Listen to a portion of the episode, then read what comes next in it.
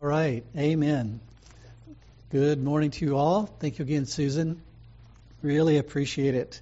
It's a blessing to be here today. Um, we've been going through different books of the Bible at the same time, and I want to have us look again at Acts chapter 6, or the book of Acts, and this time chapter 6. We've been looking at different books of the Bible because of all that's going on in our country and around the world in different ways, and just the challenges um, that we face because of changes in our culture and those kinds of things. We're going through the book of Daniel because it emphasizes the sovereignty of God, and we really need to be reminded of the fact that God's in charge, whatever the changes might be taking place.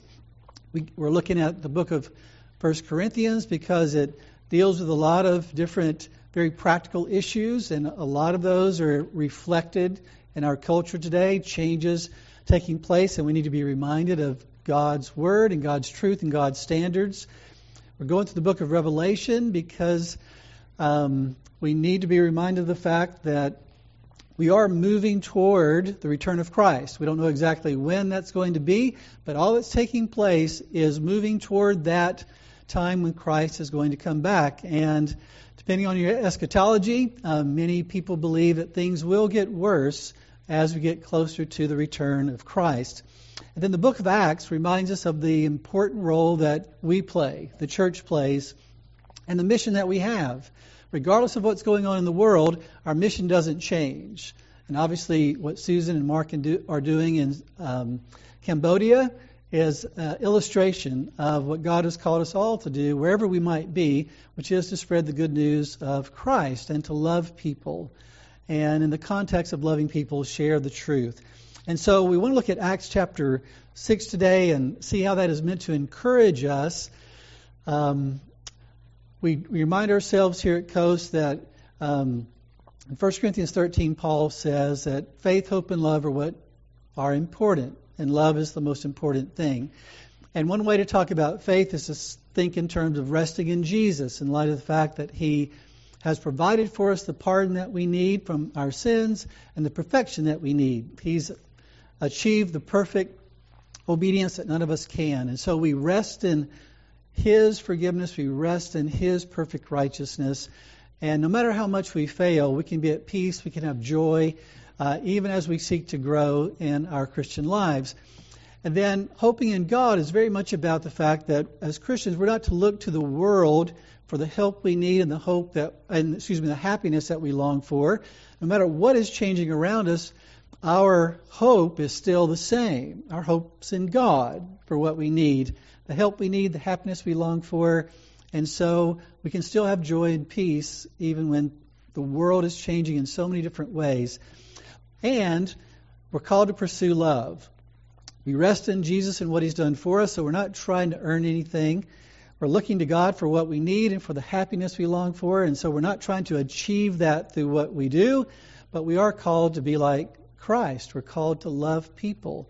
And Acts is a book that tells us what was happening in the early church and how that fleshed out for them, how they're resting in Jesus and how their hope in God uh, fleshed itself out in loving people, both in word and deed. And so we, we need to be reminded of these things, even if we've heard them over and over again. That's one reason why we celebrate things like Memorial Day, which we're celebrating this weekend. We're, we're being reminded of people who've laid down their life in wars uh, for the sake of us, for the sake of our country. They, they've died, and we're remembering those who have died uh, for us. And it's a reminder of the fact that, in some sense, as Christians, that's what the Christian life is all about. It's about laying down your life. It says in 1 John 3:16, uh, "By this we know love, that He laid down His life for us, and we also ought to lay down our lives for one another." And so, um, the Lord's Supper, which we'll celebrate in a few minutes, is a memorial. It's a celebration. It's something that's meant to remind us of the death of Christ on our behalf. But at the same time, it is meant to inspire us to lay down our lives for each other. And so the Memorial Day that the world celebrates, or that we celebrate in this country, is meant to encourage us to remember those who've laid down their lives and to inspire us to do the same in some sense. Uh, we too need to be reminded of the importance of laying down our lives because love, that's what love is. It's laying down my life for the glory of God and for the good of others.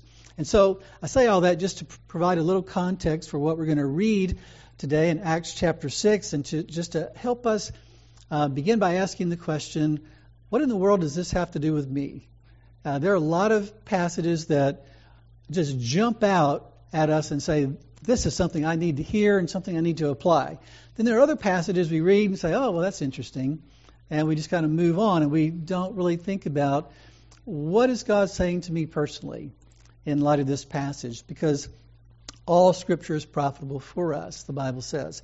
So let's read together Acts chapter 6 and uh, see how we might find some encouragement for our own lives, uh, for our families, for our church, um, through what we find in this chapter.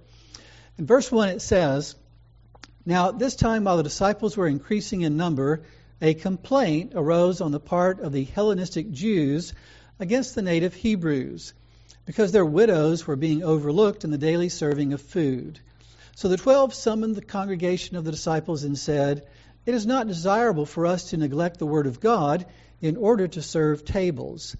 Therefore, brethren, select from among you seven men of good reputation, full of the Spirit and of wisdom, whom we may put in charge of this task.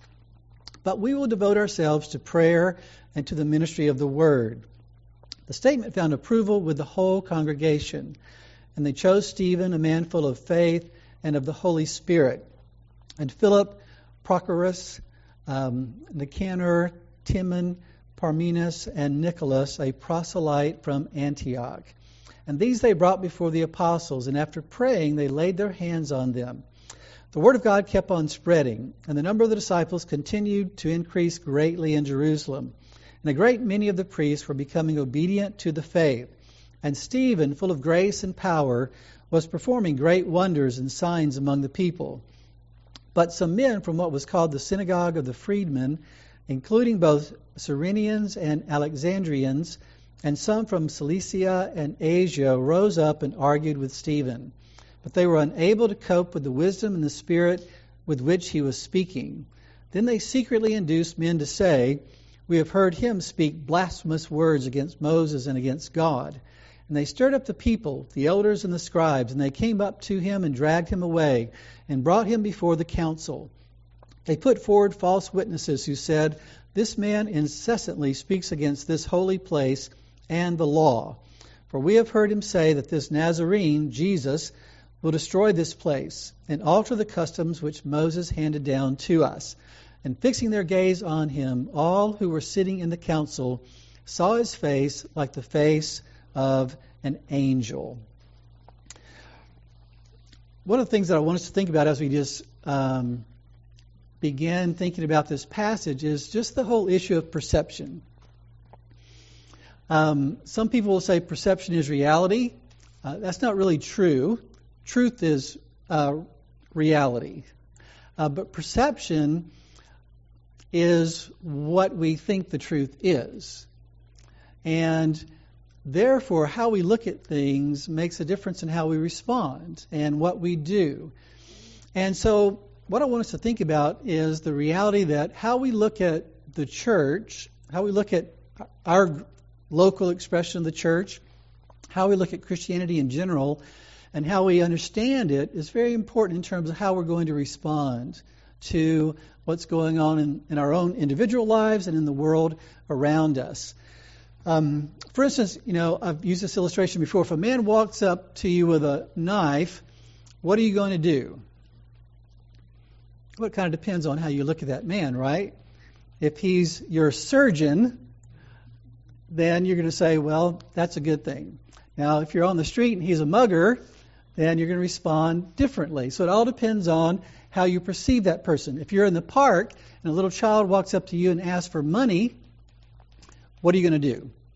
That depends on how you perceive that child. Is that child seen as a member of your family or a stranger? Or, see, it all depends on how you view things. And our, our participation in the body of Christ is very much about how we view the body of Christ because it will impact what we do or what we don't do and how we think about what's taking place in this world.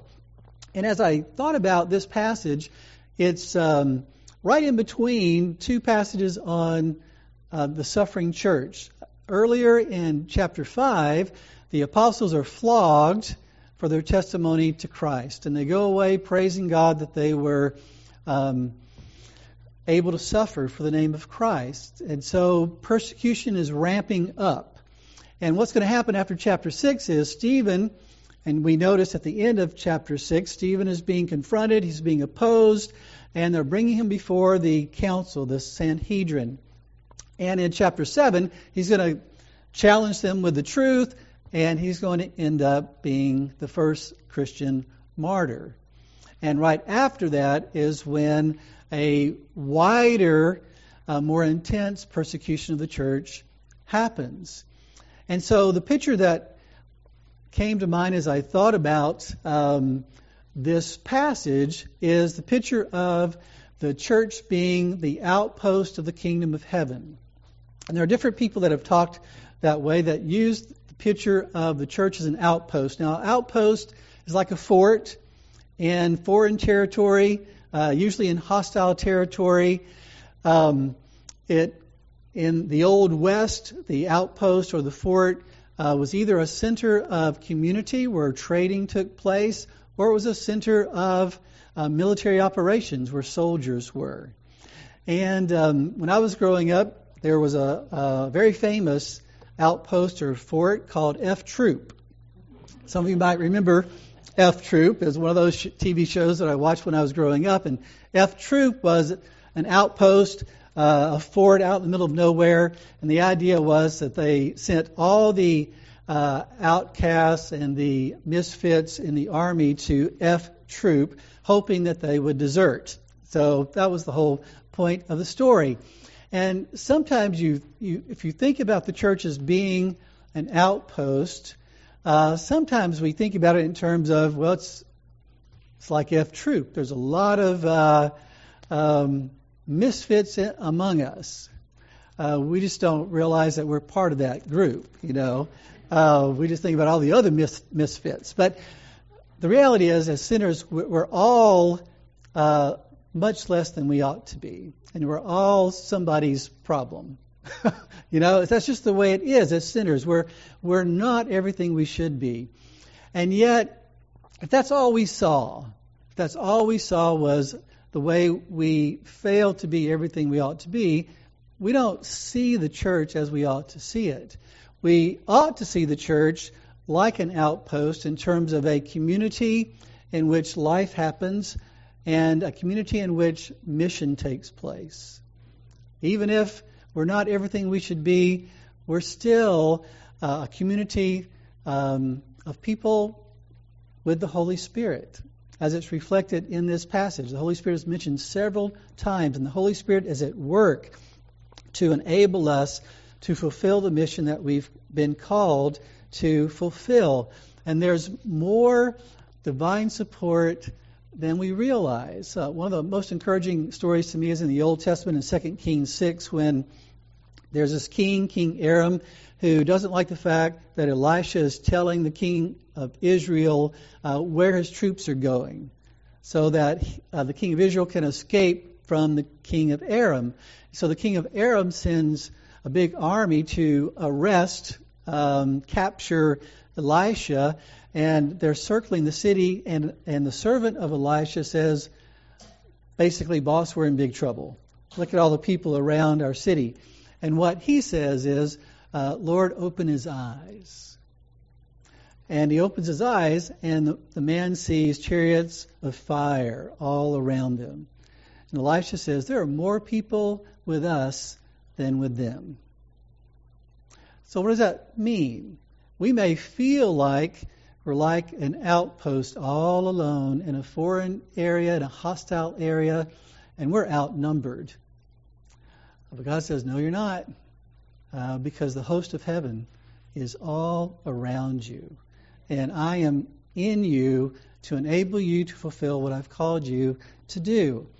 So, um, I think it's helpful to think about this because the context of this chapter is in the midst of the church uh, experiencing the hostility of the world and experiencing the reality that we are strangers and aliens in a foreign land.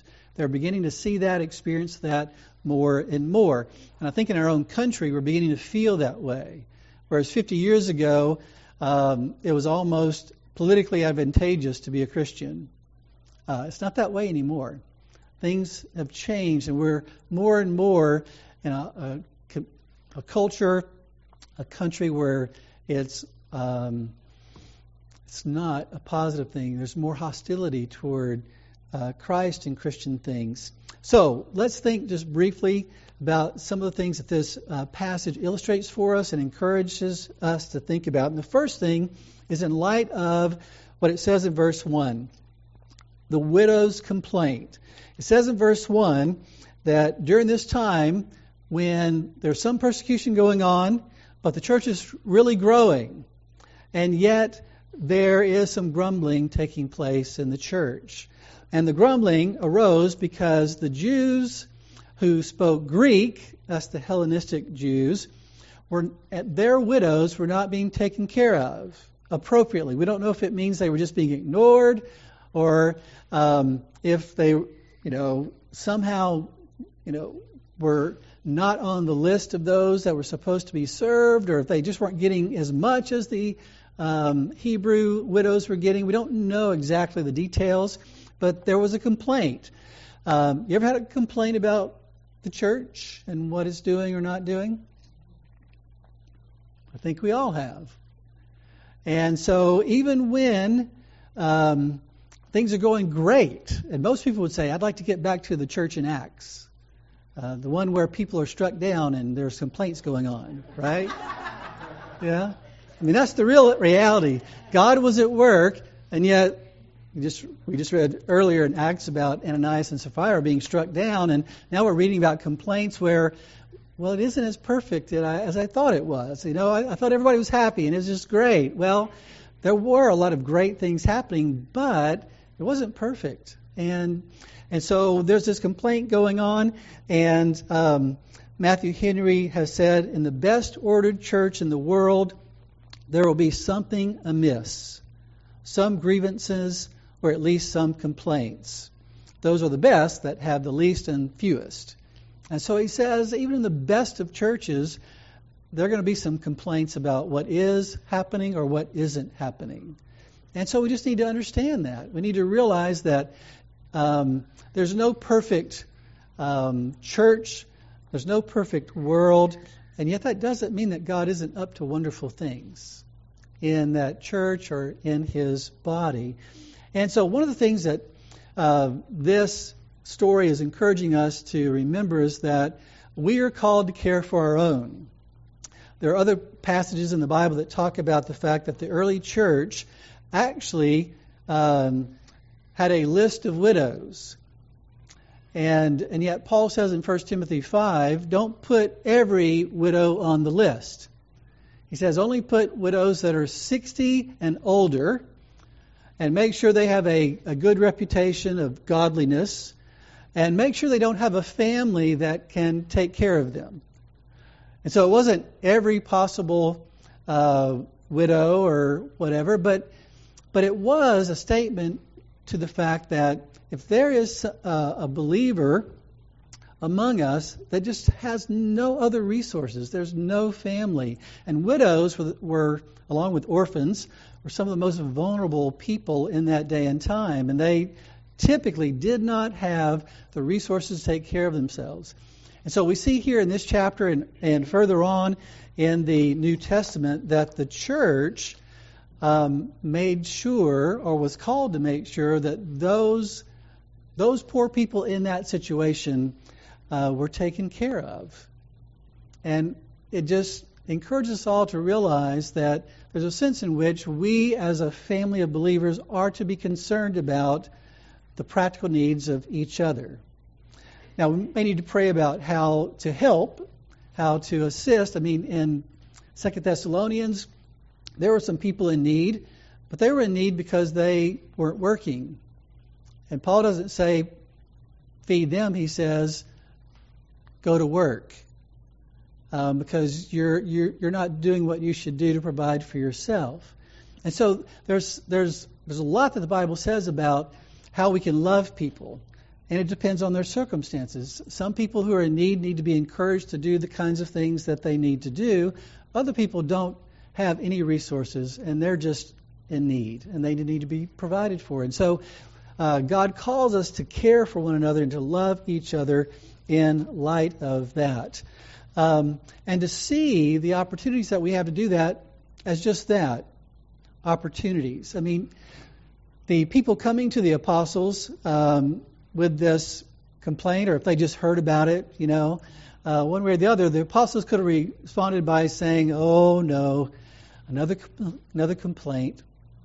They would have seen it as opposition, could have seen it as opposition to their goals and and their uh, happiness and that sort of thing, or they could have seen it as an opportunity. And I think that's what they did see it as, as an opportunity.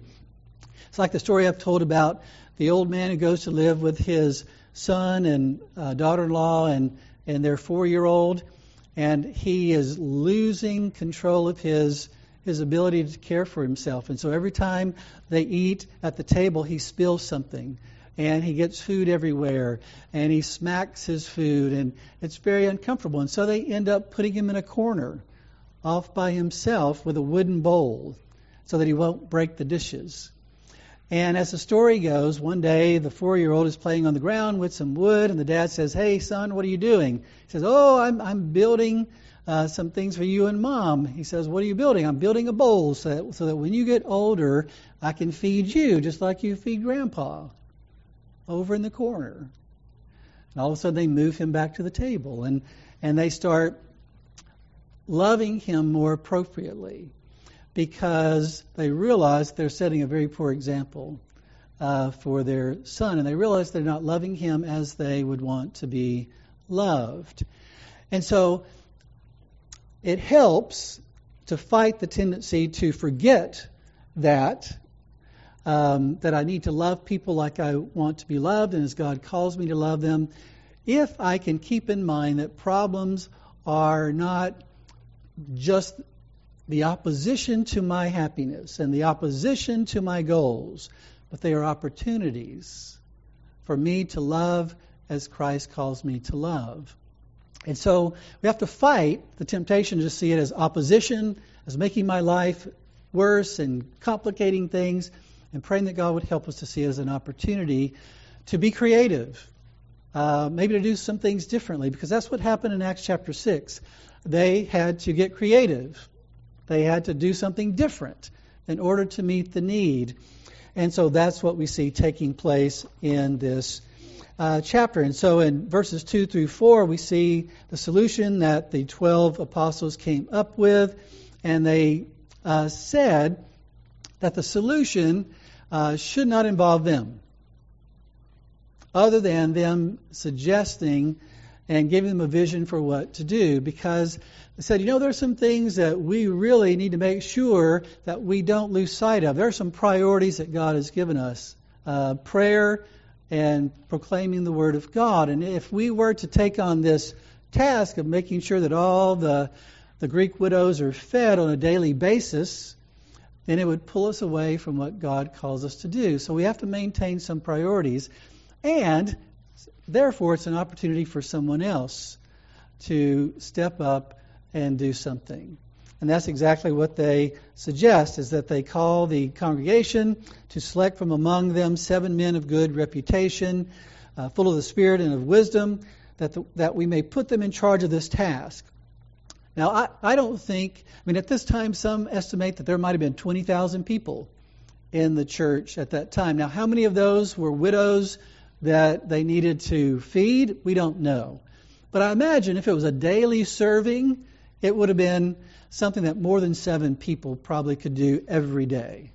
And so I think they were put in charge of organizing a team so that they were leading whatever size team they needed to have in order to make sure this need was met. And so the second point that I want to make practically is we're not meant to do everything in the church. The, the apostles um, recognized that they were called to do some things, but they were not called to do everything uh, in the body. And Acts chapter 6 kind of lays the foundation for what develops later on in the church. The apostles at this point are functioning like elders because the role of elders in the church is prayer and the ministry of the word. That's the primary function of elders. And they're functioning that way, and eventually the church is going to be uh, led by elders and not by the apostles who are going to spread out in various places. Here in this uh, passage, many people see the uh, precursors to deacons. Not that these were necessarily the first deacons, although some will talk about them as being the first deacons, but they, whether you call them the first deacons or just call them the precursors to deacons, they were given the responsibility of being in charge of the practical matters in the body of Christ and to lead, not to do everything, but to lead in seeing that the practical issues were addressed so that the elders could give themselves to uh, prayer and the ministry of the word. And I emphasize the fact that they weren't supposed to do everything because that would imply that the apostles plus these seven men were to do everything that needed to be done. And I don't think that's true. I think ultimately, as Paul says later on, every believer in the body has a role to play. But every believer, and no, no believer in particular, is supposed to do it all. In 1 Corinthians, Paul could say, uh, All are not apostles, are they? All are not prophets, are they? All are not teachers, are they? All are not workers of miracles, are they? All do not have gifts of healing, do they? Etc. And so he basically is arguing in 1 Corinthians later on uh, in that book that everyone's been gifted, but not everyone's been gifted the same. And that means not everyone or anyone in particular is supposed to do it all. Um, some have talked about uh, Maslow's hammer. You know, the idea that if uh, all you have is a hammer, then everything looks like a nail. Uh, that can be kind of um, flipped around and thought about in terms of if you think you have to do everything, but you're a hammer, some things you aren't going to do very well. Right? Some things you will do well that need a hammer. But if there are things that don't really need a hammer but need another kind of tool, uh, then you may do more harm than good if you try to do what someone else was intended to do. And so design is very important. Design is very important in the world that God has made. It's very important in the church that God has brought together. And so He gifts us all to do what He calls us to do, which means there are some things we're not going to do. But that brings us to the next point, uh, in verses 5 and 6. It says what the uh, apostles suggested found approval or it pleased the whole congregation, and they chose or they elected Stephen and these other six men and then praying, they laid their hands on them. And so um, the whole church was involved in the decision making process, uh, even though they were being led by the apostles. And somehow they came to the conclusion that these seven men need to be in charge of this task. Now, it doesn't say exactly how that happened. Evidently, some kind of vote took place. Somehow they um, had a pool of qualified individuals and out of that pool of qualified individuals, they elected uh, seven to perform this task. And so, what I want to encourage us in light of that is even though uh, we are not meant to do everything, we are meant to do something in the body of Christ. Every single one of us. And that doesn't mean everyone has a very public role, but it means that everyone has a role and that role might be um, more of a private kind of role, because Paul will talk about um, our weaker parts and how we uh, we um, care for them in different ways and even uh, cloak them in different ways. As in terms of our body, we're, we're like a body. Every body uh, part has a function. It's meant to do something. And uh, Paul will emphasize the fact that we need to see ourselves as part of a body. Now, I might see myself as, as a finger. And so there's a sense in which the Bible talks about um, God's love for us as individuals, as individual Christians. And that's very, very important. Paul will talk about um, the life that he lives. He lives in light of Jesus, who uh, died for him, loved him, and died for him. That's a very, very individual kind of perspective on his relationship. And so, in a sense, you could say, yes, Jesus died for the finger. But when you think about yourself in terms of being a, a body part, um, the meaning of that um, is lost if that part is severed from the body. It only has significance and meaning when it's attached to the body and it's functioning as it's supposed to. And that's why there are times when the Bible also not only talks about Jesus dying for us individually, but it talks about Jesus laying down his life for the church in Ephesians 5, which is the assembly, which means us as a congregation or us as uh, a people of God. And so that there's a, there's a very real sense in which, yes, I should see myself as having individual an individual relationship with God through Christ, but I should also realize that I can't fully um, see and understand and recognize who I really am unless I see myself as attached to the body of Christ and functioning in the body of Christ. And, and so the encouragement for us is to remember things like what it says in Ephesians 4, where it says, From whom the whole body, being fitted and held together by what every joint supplies, according to the proper working of each individual part, causes the growth of the body for the building up of itself in love. The interesting thing about that verse is think about it in terms of what's happening in this chapter. Um, there are believers in this church that are complaining about something that's not happening. So, what needs to happen? Well, some parts of the body need to start doing things that they were meant to do in order to address that need. Now, there are times when um, it's a new need, and no one even knew that that was going to be part of their role. Sometimes those needs are there for years, and people aren't necessarily stepping up to fulfill those roles. But it's important to realize that what Paul says in Ephesians 4 is that the body grows in love when each part works properly. That means if I have a complaint about the church, then I need to ask myself, am I doing what I've been called to do to build up the body in love? Rather than simply saying, why doesn't someone meet that need? Why aren't other people doing what they're supposed to do? Now, I might be able to go before God, and God might say, yes, you're doing what you should be doing in the body. And there are plenty of people that are. But what do we do next? Then we pray for the body, that God would help others see what their role in the body is as well. Um, because the reality is, a lot of times people get dissatisfied with where the church is, but they never ask the question Am I doing my part to build up the body in love? And they're just simply looking at other people. And we can all do that so easily. And that's why we need to see ourselves as being part of a team and ask ourselves, uh, am I playing my role? Um, a lot of times people will talk about sports in such a way that they'll they'll talk as if one person basically uh, makes um, a champion or a loser. They'll talk about Tom Brady in football as if because he's the quarterback of the team that he is the reason why they win championships. The reality is, if he didn't have 10 other people in the field with him, he would never score one time.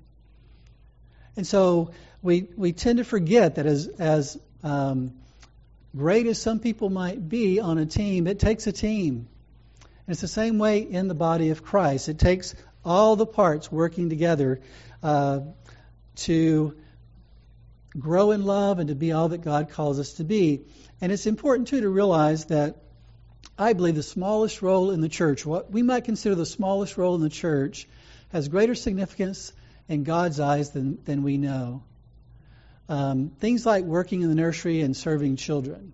If you really read closely what the Bible says about ministry to children, uh, I have to believe that on Judgment Day, uh, some of the greatest rewards will be to those who have loved children.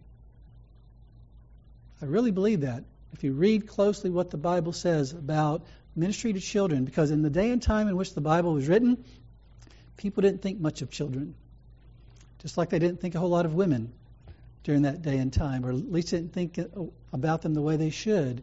And so it's very easy for us to carry on those wrong attitudes. Um, some of you may have seen the movie The, the Greatest Showman. There's a song in that movie. It's about P.T. Barnum and the circus and all the, the unusual people that were a part of the circus. And, and there's this bearded lady who sings a song that's a very famous song now called This Is Me. And it's a song about um, basically how she wants to no longer be held back by what people think about her and her differences and those kinds of things, but she wants to uh, live um, boldly and and basically say, you know, you need to accept me as I am. Now, the reality is that song can be um, used for good things or bad things. So I think in our society, uh, some, some people are using that kind of thinking to justify all kinds of sin, basically. Um, this is what I want to be, this is what I want to do, and you need to accept me as I am because this is me. And we would say it wouldn't be loving for me to affirm that. Uh, any more than it would be loving for me to to affirm a child that wants to play with a box of razor blades. But there is a part of that kind of thinking that has some truth to it, some important truth to it, and that is all of us are different, but all of us have a role to play. All of us have been gifted by God. That's what it says in 1 Peter that every single believer has been gifted by God uh, for the good of the body. And therefore, um, our differences are important. P.T. Barnum supposedly said, uh, No one ever made a difference by being like everyone else. So that being different is actually part of making a difference. And therefore, there is an appropriate way to think about how God has designed us and to embrace that as Christians so that we uh, aren't jealous of other people and what they're doing and how they're different, but that we rejoice in the fact that God has made me this way, and He's made me this way for a purpose, and therefore, how He's made me must be important to the body of Christ I'm in. And it's very important that we think about it that way. And um, so, just moving right along here. Um, we are to care for our own, but not simply our own. I, I mentioned failed to mention the fact that we still care for people outside the, the, church as well, but we're certainly to care for our own, just like we're to care for our own children, even though we might bless other children outside our family, but we're to be concerned about that. We aren't meant to do everything, which means um, sometimes the godly thing is to say no, right? To maintain priorities. That's what the apostle said. No, we're not going to do this but we think there are people in the body that need to do it. And so we're all meant to do something, and the question for all of us is what is that something that I'm supposed to do uh, to build up the body in love and to glorify God? And then the next point is we're to be faithful regardless of the fruit. In verses verse 6 actually it says the word of God kept on spreading and the number of the disciples continued to increase greatly. In Jerusalem and a great many of the priests were becoming obedient to the faith. The tenor of the whole passage is we have to be careful of letting things um, get us off mission. And the mission of the church was to spread the good news of Jesus. And the apostles were very uh, concerned about not uh, getting off mission. And so the point of the story is that God led the congregation through the apostles to do what needed to do to meet the need in the body in such a way that the Word of God continued to spread, that the mission continued to be pursued appropriately. But what I want to just highlight the fact is that um, what's happening in the book of Acts was a time of revival for sure, right? And there are times in history and in the lives of churches where it's not like that that there's not as much fruit being borne, there's not as many people being saved. And so the real issue is am I going to be faithful in those times when I'm not seeing the fruit I want to see. You know, as a parent, I'm not seeing the fruit I want to see in my kids. So what do I do? I keep being faithful. Uh, in the church, I'm not seeing a whole lot of fruit. So what do we do? We seek to keep being faithful. We might have to ask the question, am I being faithful? Or the things I'm not doing that I ought to be doing and those kinds of things. The issue is faithfulness. And I make this point that we need to be faithful regardless of how fruitful we are because it can be very discouraging, whether we're talking about on uh, a uh, individual level where we're just trying to um, make progress in our own career, or on a family level where we're trying to work with our children, or on a church level where we're trying to um, minister and grow in various ways. There's always that issue of what what is going on. And in the Old Testament, both Ezekiel and Jeremiah were told, You preach my word, but I'm going to tell you they're not going to listen to you. What does that mean? I'm calling you to be faithful, but you're not going to be fruitful, or you're not going to be very fruitful. But I'm calling you to be faithful. And so there are times when sometimes we're being tested to our faithfulness in light of the lack of fruit, or at least the light of perceivable fruit. As we talked about last week, God might be doing a lot more than what we know, but we might not be seeing the fruit of it, and we need to continue to be faithful. Another movie that came to mind that you may have seen is Mr. Holland's Opus. Mr. Holland's Opus is about a band, or a man who wants to be a composer, but he becomes a band teacher and at the end of his career, he feels like he's a failure. He feels like he hasn't accomplished anything because he hasn't produced the, the song that everybody is wowed by and he, he becomes rich and famous as a result of. And yet, at the end of the movie, uh, all these former students come together and they celebrate the, the difference that he made in their lives. And um, someone gets up and, and says, Mr. Holland, uh, you may not have written that great uh, symphony that you always wanted to write so you could be rich and famous, but we are your symphony. We are the fruit of your life that uh, you were meant to bear. And so that it's a wonderful thing. It's a really great ending to the story. And Paul says something similar to 1 Corinthians 4 when he says, It's required of stewards that they be found trustworthy, or that they're to be faithful. And he says, It's a very small thing that I may be examined by you. He says, Even, in fact, I don't examine myself. And he goes on to say that no one knows the fruit of their life, their ministry, and their efforts. We're all bad fruit um, inspectors. We cannot see the fruit of our lives. We don't know the fruit that's going to be borne in our children somewhere down the line. We don't know the fruit that's going to be borne in a church because of what we're doing today. And certainly we don't know a lot of things that God is up to through our lives and our ministries and our efforts to glorify God and love people. But on Judgment Day, God is going to make it very clear uh, what the fruit of those things are. And Paul says, let's wait until Judgment Day before we come to any final conclusions about how fruitful our lives and ministries have been. And so that's an encouragement to all of us because um, we may think we're not accomplishing much at all in our lives through our efforts, through our desire to love people and honor God. But we're terrible fruit inspectors, just like Mr. Holland. He thought he was a failure. And all those people came together to say, No, uh, you've been used in my life to do wonderful things. And uh, on that day, on that last day, God will show us uh, what the fruit of our lives have been. And it's meant to encourage us to be faithful and not to give up and not to think that any single thing we do in the name of Christ is going to be overlooked. It says that if we give a cup of cold water to a child in the name of Jesus, we will receive a reward.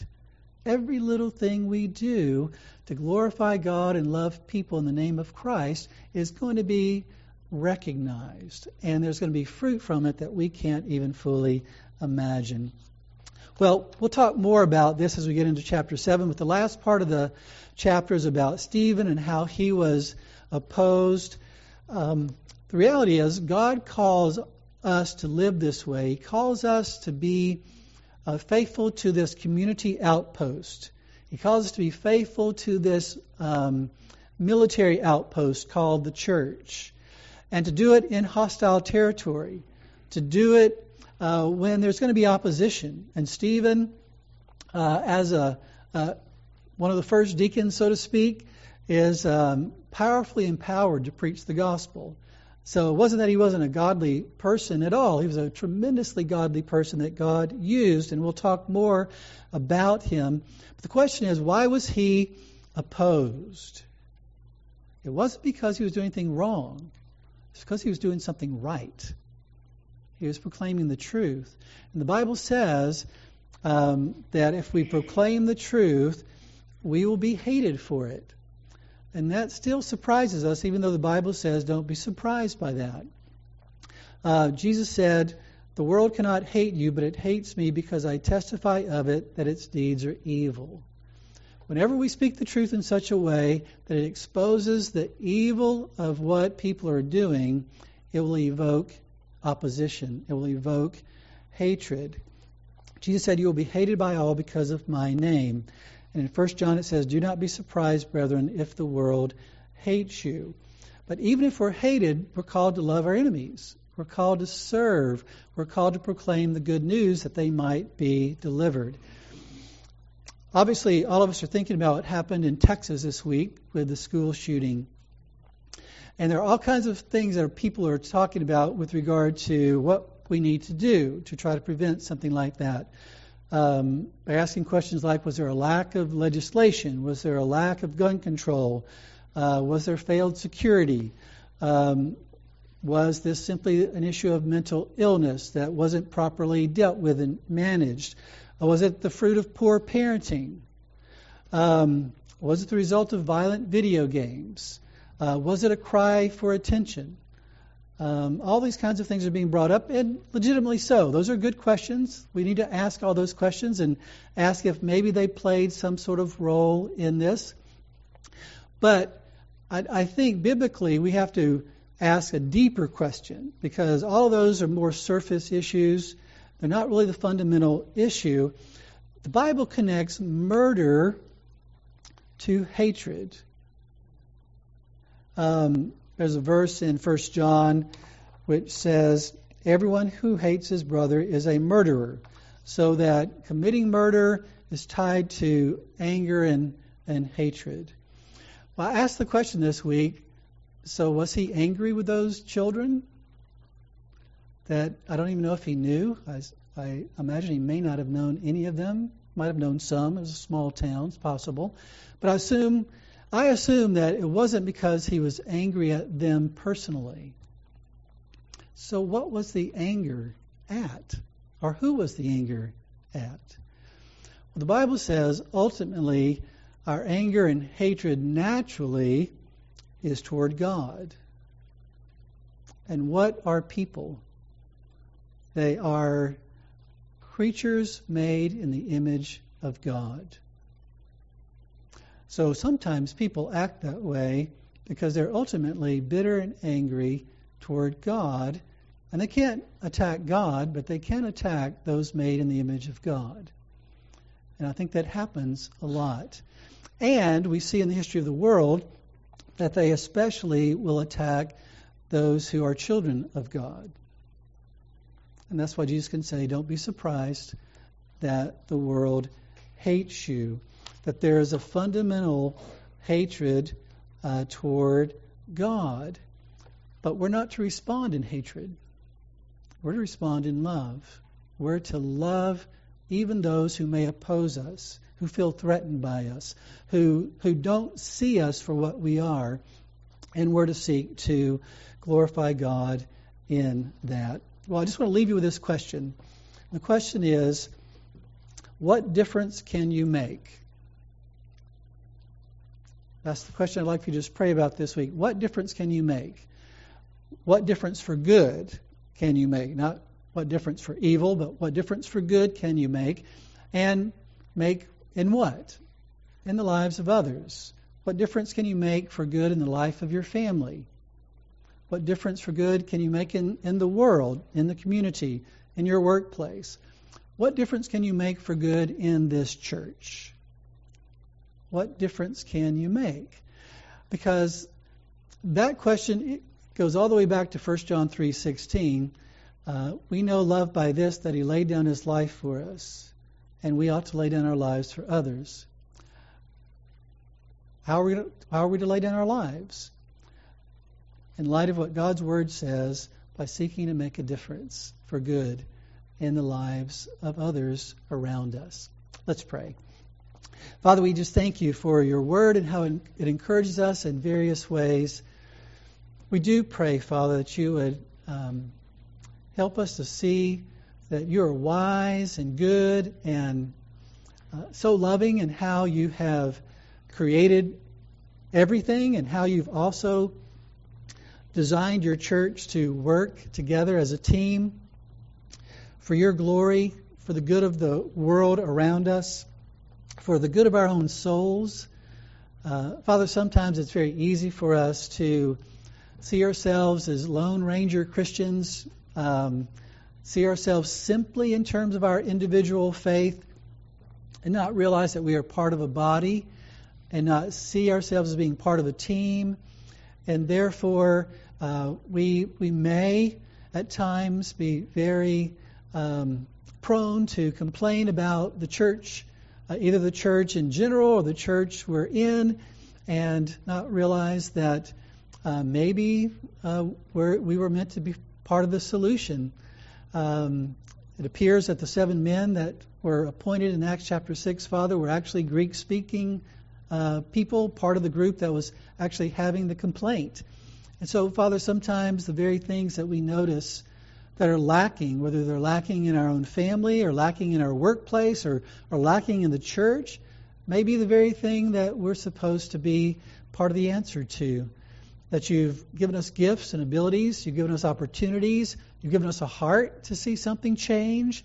And so I pray that where that's true for us, that you would help us to be willing to lay down our lives, to, to do something new, to do something different, that things might be better, that, that in the church that we might grow in love, uh, in other areas where things might be better for those um, in that group, whether it's our family or our workplace or otherwise. I pray, Father, that we would just embrace what we're about to celebrate. We're about to celebrate uh, the Lord's Supper. Uh, we're about to be reminded of the death of Christ on our behalf. And I pray that we would be inspired not only to rest in what He's done for us, but to take up our cross and follow Him in laying down our lives to make a difference in the lives of others. And so, Father, please just help us to think about this passage in light of our own personal um, life and our own church and our own lives. And I pray that you would help us to see what you would have us to do to be doers of your word and not hearers only. So please be with us now as we prepare to partake of the Lord's Supper. In Jesus' name we pray. Amen.